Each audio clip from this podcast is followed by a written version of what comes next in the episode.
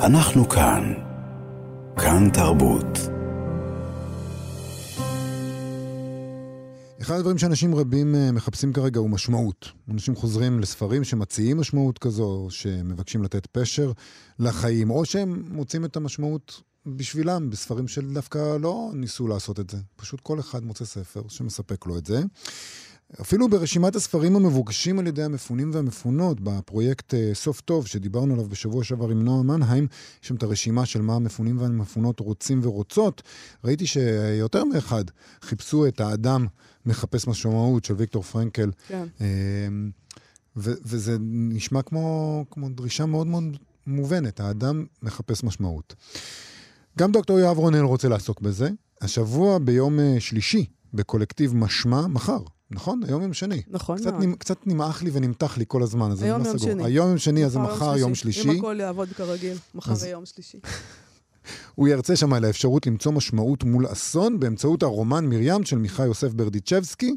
נגיד שדוקטור יואב רונל הוא עמית מחקר במכון בן גוריון לחקר ישראל והציונות, הוא מרצה במחלקה לתרבות חזותית וחומרית בבצלאל. שלום יואב. היי יובל ומאיה. היי. אז תספר לנו קצת על הספר הזה, למה דווקא בו בחרת כדי למצוא משמעות? מרים. כן, מה זה אה, מרים? מרים, מרים, אה, מרים זה רומן, הרומן האחרון של אה, מיכה יוסף ברדיצ'בסקי, הסופר מתחילת ה... העברי מתחילת המאה ה-20, ואני כתבתי על ברדיצ'בסקי את הדוקטורט שלי, וכשכתבתי אותו זה היה נראה לי כמו משהו ששייך לעידן אחר, והרומן מרים הוא נכתב לאחר פוגרומים באוקראינה בשנת 2019 ו-2020, שבהם אה, העיירות שבהם ברדיצ'בסקי גר בנעוריו נהרסו, 1919-1920, נכון? כן. אה, אוקיי. לא, כן. אמרת 2019, אז... אה, אה, סליחה. כן. הכל, אה, כן. כן, כן. גם, אולי גם, כן. כן, והרומן הזה נכתב כ, כתגובה לאסון שהתרחש עליו, ועל, כאילו, על ה... לא רק עליו, אלא גם על הקהילה שלו, על ה... בעצם, ה- מה, מה, שלו. יש שם תיאור של הפוגרומים האלה ברומן הזה? אין שם תיאור של הפוגרומים, זה בדיוק העניין. יש שם בעיקר תיאורים של סיפורים קטנים ומינוריים ופרגמנטריים שהולכים לשום מקום, שמסתיימים בקטסטרופה או בשיגעון או במבוכה קיומית שכזו. המון המון דמויות שמופיעות בכל מיני סיפורים קצרים יותר וארוכים יותר, זה רומן פרגמנטרי, וכולן מסתיימות במין איזושהי תחושה של מפח נפש וחוסר הבנה, והאסון הגדול אה, מרחף ברקע הרומן. הוא מופיע באזכור כזה או כזה, והוא מופיע גם בווידוי כואב של המספר עצמו לקראת סוף הרומן, ש, שפשוט מתוודה על כך שהוא לא מבין למה הוא כותב, איך אפשר לכתוב, איך אפשר אה, לתעד, אה, לתמלל, להבין את מה שקרה. אז למה הוא דווקא בתוך כל המפח נפש הזה בעצם, שאתה מתאר, אה, למה שם אתה מוצא משמעות? אני חושב שקודם כל, הרגע הזה הוא רגע שבו כל מיני מערכים שמאוד קל לי לפנות אליהם בדרך כלל, אה, צורות מחשבה כזה, פילוסופיות, תיאורטיות, או משהו פוזיטיביות כאלה, מהמם. אז הן קצת אה, מקבלות, כאילו נסדקות אם לא נשברות. כלומר, קשה לבוא ולהגיד, אני חושב את זה ואת זה. זה דבר שהוא נראה לי יומרני וכמעט מזעזע להגיד עכשיו. כן. אה, ו- וברומן הזה יש לא רק אה, קטסטרופה, אלא גם אה, נחמה ואפשרות מסוימת, דרך איסוף, דרך שיתוף, דרך בעיקר השתהות ואבל. כלומר, עבורי הרעיון שעכשיו, בשעה הזאת, אנחנו נתחיל ועוד פעם נקים מהעולם, את העולם שלנו מחדש, הוא רעיון אה, מופרך, צריך להפך, כזה, גם לשהות בתוך האובדן הזה. ומרים זה רומן ששוהה בתוך האובדן. זה לא רומן אלים או פורנוגרפי, אלא להפך. יש בו משהו שה, שהצורה המתפרקת שלו אה, מאפשרת להיות בתוכו. זאת לא חוויה אלימה. אה, כך, ככה אני תופס את זה. אתה מרגיש שמול הפרגמנטריות הזאת, מצד אחד במפח הנפש, מצד שני, עומדת הדמות של מרים? היא מהווה איזה ניגוד לדבר הזה? אז הגיבורה של הרומן היא כאילו מלווה את האסונות, לה לא קורה יותר מדי, והיא מסיימת את הרומן, אה, זה רומן שעוקב אחרי זה מין רומן התבגרות שבו לא קורה יותר מדי לגיבורה, ועל כך גם ביקרו את ברדישבסקי הרבה בשעתו, והיא מסיימת במין סוף פתוח כזה. עכשיו, בשעתו, כשאני קראתי את הרומן וניתחתי אותו, אז הייתי מאוד ביקורתי כלפי האופטימיות הזאת, שמבקרים אחרים, מבקרים ומבקרות אחרים מצאו בדמות הזאת של מרים.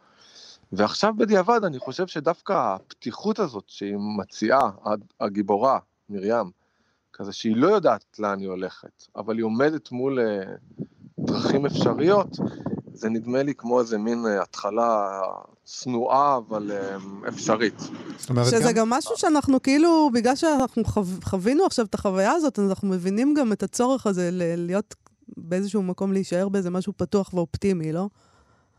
כן, לגמרי, פתוח, אופטימי, אבל גם לא כזה, כלומר, לי באופן אישי קשה להתגייס אה, לניסיונות אה, להשכיח, או להשכיח את האסון באיזה תמונת ניצחון כזו, כי נדמה לי שגם אם ננצח באיזושהי מלחמה, זה לא ישנה את האובדן, אלה שני, שני דברים שהם קטגורית לא עובדים ביחד. האובדן הוא אובדן, וזה מה שהרומן הזה עושה, הוא, הוא משאיר את האובדן כמו שהוא, לא מנסה להעלים אותו, להפוך אותו למוניומנט, להפוך אותו לאיזה תקומה, כן? ראיתי את uh, מיכה גודמן מדבר על ההשראה מהשביעי באוקטובר.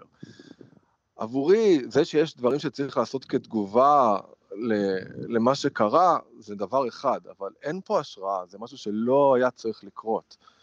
האסון הוא משהו שלא היה צריך לקרות, ו- ונראה לי שזה בדיוק מה שהרומן הזה מנסה לעשות, הוא לא מבטל את העתיד, אבל הוא אומר, האסון הוא, הוא, הוא, הוא צריך, לא צריך לנסות uh, להדחיק אותו, כי אז הוא ישוב, uh, גם במובן הכי פשוט שיש.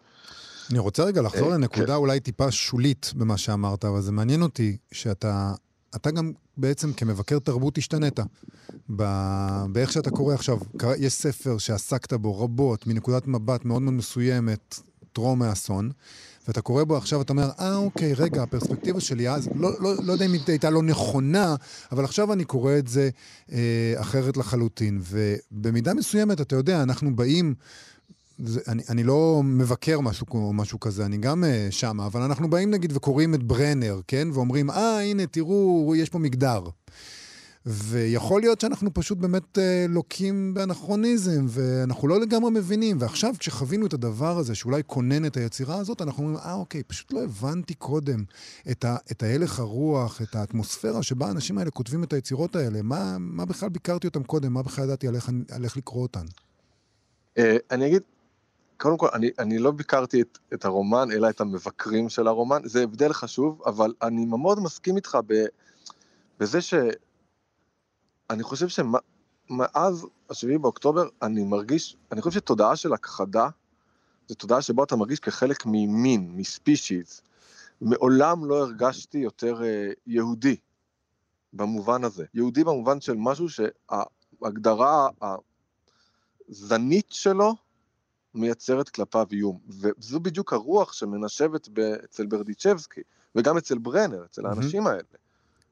הדבר הזה שהיהודי הוא דבר שעומד באיזושהי סכנה, ואני חושב שזה לא כי היינו עיוורים, אלא כי באמת, כאילו היינו עיוורים, אבל אנחנו יכולים לדעת את זה רק בדיעבד, ואני חושב שבאמת תחושת הריבונות הישראלית, ברגע שהיא אה, התנפצה, אז אנחנו באמת חוזרים לאותה תודעה, ותודעת תודעת הכחדה הזאת. אז כן, ואני גם חושב שזה מצחיק, כי כשאני מדבר על, על טקסטים כאלה, אז אני אומר שטקסטים הם מתהדהדים בהיסטוריה. זה מין תזה כזאת של ולטר בנימין, שההיסטוריה מתקפלת. ואני לא חשבתי, כאילו לא דמיינתי שאני אקרא את מרים ואזדהה כך, וזה באמת אה, שינוי ממש אה, דרמטי, דרמטי גם בפרספקטיבה וגם ב, באופן שבו העולם פרוס בפניי, בפנינו, נדמה לי. ויש לך, יהיו לך, ולאנשים כמוך, חוקרי תרבות, וזה בעצם מחשבות חדשות אולי על הכל. כן, אני חושב שכן, אני מקווה שכן, אני גם מקווה שלא נזכור, שלא נשכח את ה... כלומר, הפרויקט הוא שלא, שלא נשכח את אידיאלים שהאסון הוא, הוא, דרמ... הוא, האסון הוא לא דבר טוב לתודעה. נראה לי שזה דבר שחשוב להגיד גם. אי אפשר לחיות בתוך התודעה של האסון. לא לאורך זמן. זה כי אז אתה, אתה הופך אותו לצורת חיים. אני חושב שצריך להבין איך לחיות מולו, אבל גם להתפתח ממנו. כלומר, אני חושב שאם נישאר בתוך התודעה הזאת, של הקטסטרופה המתרחשת, קודם כל זה סבל אינסופי ואימתני. אה, אז במובן הזה, אני, אני לא יודע, אני חייב להגיד, במובן הכי פשוט, אני לא יודע. אני כתבתי על בטלה לפני כן, אני בטח אחזור לכתוב על בטלה, אבל לכתוב עכשיו על בטלה נשמע לי כמו משהו אה, אידיוטי, אבל מצד שני זה לא היה אידיוטי לפני רגע. אה, אז יש הרבה, כן. כן, זאת אומרת, גם על תחושת העובדה, המבוכה הזאת. העובדה שהיה אסון לא מבטל את כל החיים שהיו לנו גם קודם. עשינו מה שידענו לעשות. ב- לא, אבל אולי המחשבות שלנו, אנחנו יכולים כן לחשוב על, על הדברים שחשבנו. אה, אה, ביקורת עצמית זה לא דבר רע. כאילו, איפה, טעינו בדברים מסוימים, היו לנו מחשבות שגויות על העולם אולי, על המקום שאנחנו חיים בו. כן, כן, על, על האופן שבו אנחנו מפעילים כלים ביקורתיים, על האופן שבו אנחנו מתייחסים להיסטוריה. אני חושב שבאופן כללי חיינו, המערב חי עכשיו כמה עשורים בתודעה של, אה, של שלווה, ובשנים האחרונות זה מתערער. אם אנחנו שנייה יוצאים מהפרספקטיבה הישראלית, אלה היו שנים מאוד גרועות לעולם, מ-2019 ואולי קודם, מאוד, ונדמה לי ש... שיהיה טיפה יותר טוב כש... עוד כמה שנים. אה, אתה חושב שכשנצא מהמחילה הזאת, אז זה בסוף אה, יהיה יותר טוב? אה, את יודעת, עכשיו אני מאמץ עוד פעם מין כובע כזה של מבקר תרבות פוזיטיבי. מצוין. אה, ש... כן, אז כן, אני חושב שכן. למה אתה חושב ככה? אה, לא יהיה יותר טוב כזה, זה לא לטובה, אלא אני חושב שאלה שנים שהן פשוט מאוד גרועות. Mm, אז זה ביחד, זה פשוט עניין. יחסי. אתה אומר, זה לא יכול להמשיך הרבה זמן, השפל הזה, חושב ש- ומכאן אפשר רק לעלות. היה יותר טוב לפני כמה שנים, כן. בכל העולם וגם בטוח בישראל. אנחנו לא חושבים שאנחנו בכלל מבינים כמה חווינו. מהקורונה להפיכה המשפטית, ועכשיו למלחמה הנוראית הזאת ולטבח המחריד. אה. אני, אני חושב שאנחנו אה, פצועים בנפש, כקולקטיב בישראל ופלסטין. אה, ובשביל זה צריך אולי גם להשתהות ולדבר, לנסות לאסוף את השברים ביחד, ולדבר על אה, משמעות ו- ורוח, וזו נחמה ענייה כזאת, אבל גם בעוני הזה יש משהו, בהשתהות, זה נראה לי. מה שאנחנו מנסים לעשות במשמע כקולקטיב שמדבר על שאלות של משמעות. אז זה יהיה ביום שלישי, מחר, באיזה שעה? בשעה שמונה, והלינק ל... זה בזום, כולם כן.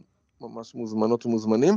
הלינק נמצא בעמוד הפייסבוק שלנו, ויהיו עוד הרצאות בשבוע הבא. דוקטור עמיחי עמית ידבר על האופן שבו הפילוסופיה תופסת את המשבר של הרוח בתקופות כאלו, ויהיו עוד דברים בעתיד.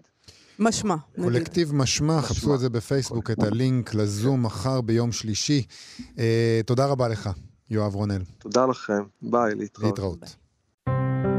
אנחנו כאן. כאן תרבות.